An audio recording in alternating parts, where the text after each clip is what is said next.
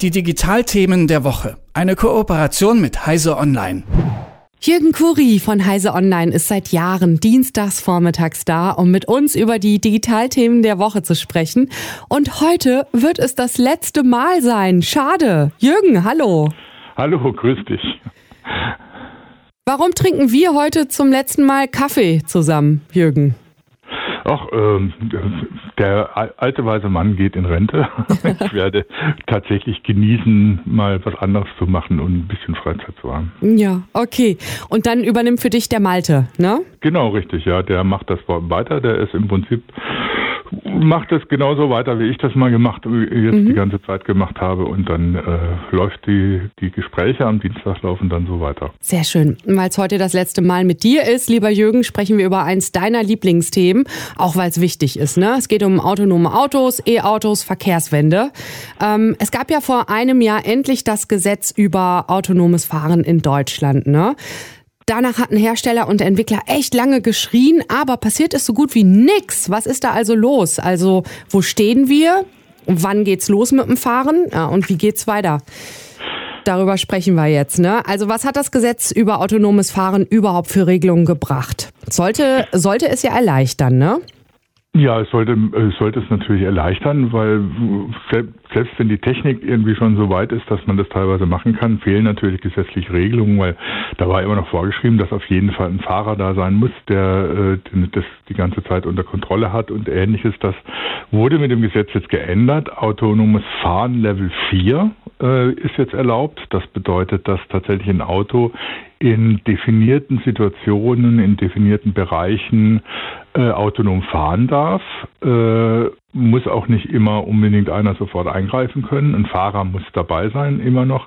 Und es muss eine sogenannte technische Aussicht geben. Das heißt, wenn das autonome Auto feststellt, es ist in einer Situation, wo es nicht mehr weiter weiß, mhm. nicht weiß, was es machen soll, dann muss eine sozusagen so eine Art zentrale Aufsicht eingreifen können und sagen, dass es äh, in äh, was dann zu tun ist, dem Auto sagen, was dann zu tun ist.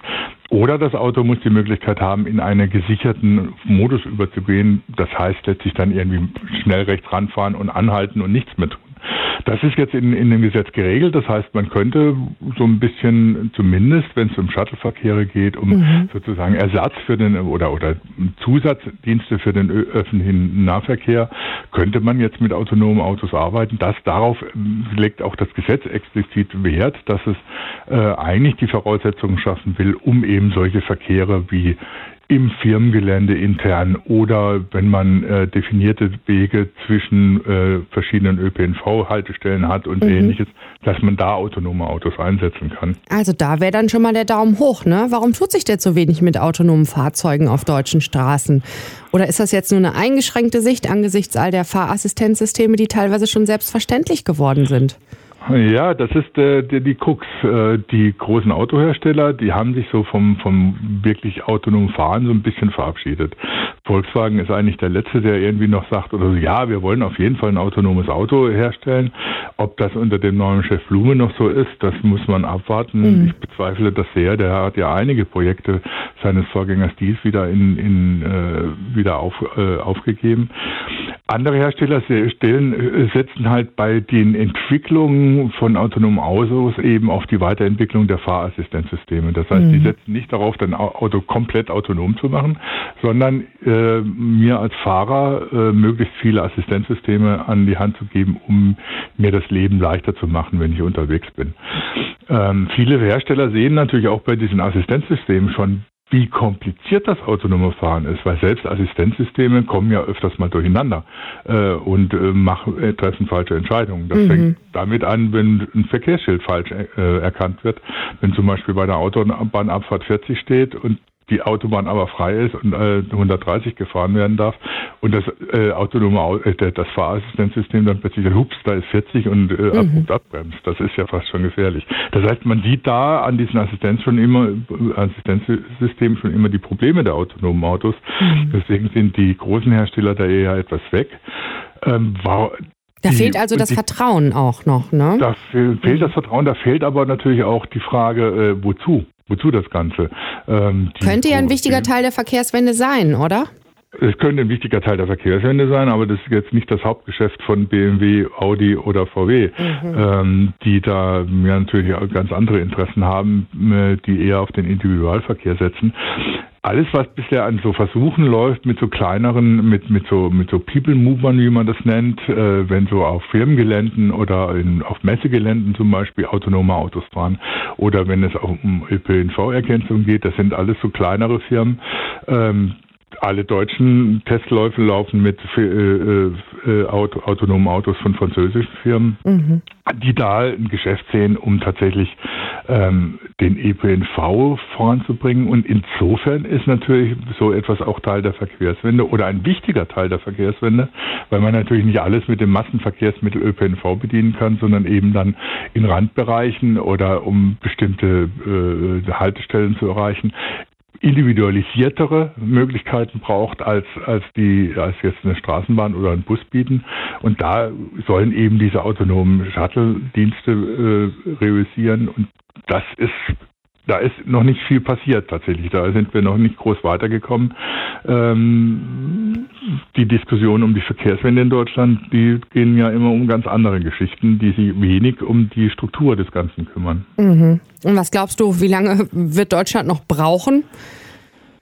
Ja, das ist eine gute Frage. Das ist immerhin völlig absehbar. Im Moment streitet man sich ja eher darum, wie man die Elektroautos auf die Straße bringt. Mhm. Äh, was aber ja nur heißt oder so, den herkömmlichen Individualverkehr mit einem anderen Antrieb auszustatten. Ne? Da ist irgendwie ja. noch nichts von zu sehen, dass tatsächlich der ÖPNV, 49 Euro Ticket hin oder her, mhm. ähm, eine größere Bedeutung kriegt oder da auch in die Infrastruktur des ÖPNV investiert wird. Zusätzlich sieht man, man sieht es auch immer in den Diskussionen in einzelnen Städten, wenn da versuchen, versucht Stadt, äh, Stadtführungen äh, die Stadt umzugestalten, so dass sie für die Bewohner wohnlicher wird und nicht mhm. nur für die Autos, welche Widerstände es da gibt oder auch welche Mythen da immer noch teilweise auftauchen. Ähm, man hat jetzt irgendwie so 50, 60 Jahre äh, Erfahrung mit Fußgängerzonen zum Beispiel und trotzdem jede Straße, die stillgelegt werden soll, bedeutet den Untergang des Einzelhandels. Das heißt, da sind sehr viele Widerstände, die teilweise teilweise auch gar nicht mehr von irgendwelchen Fakten gedeckt sind, zu überwinden. Und da ist natürlich dann, wenn man dann dran geht oder so, auch noch autonome Autos einzusetzen als Shuttles, als mhm. Bringdienste für, für den, für den autofrei, für autofreie Innenstädte oder so sind dann natürlich die Widerstände noch viel größer. Ja, und wenn es dann losgeht mit dem autonomen Fahren, Shuttle und Co., dann äh, bist du nicht mehr da, dienstags vormittags hier, Jürgen Kuri, sondern dein Kollege Malte Kirchner. Und ähm, ja, dir wünsche ich alles Liebe und alles Gute. Und vor allen Dingen, Jürgen, vielen lieben Dank für diese vielen schönen Gespräche, die du mit uns am Dienstagvormittag hier bei Detektor FM gemacht hast.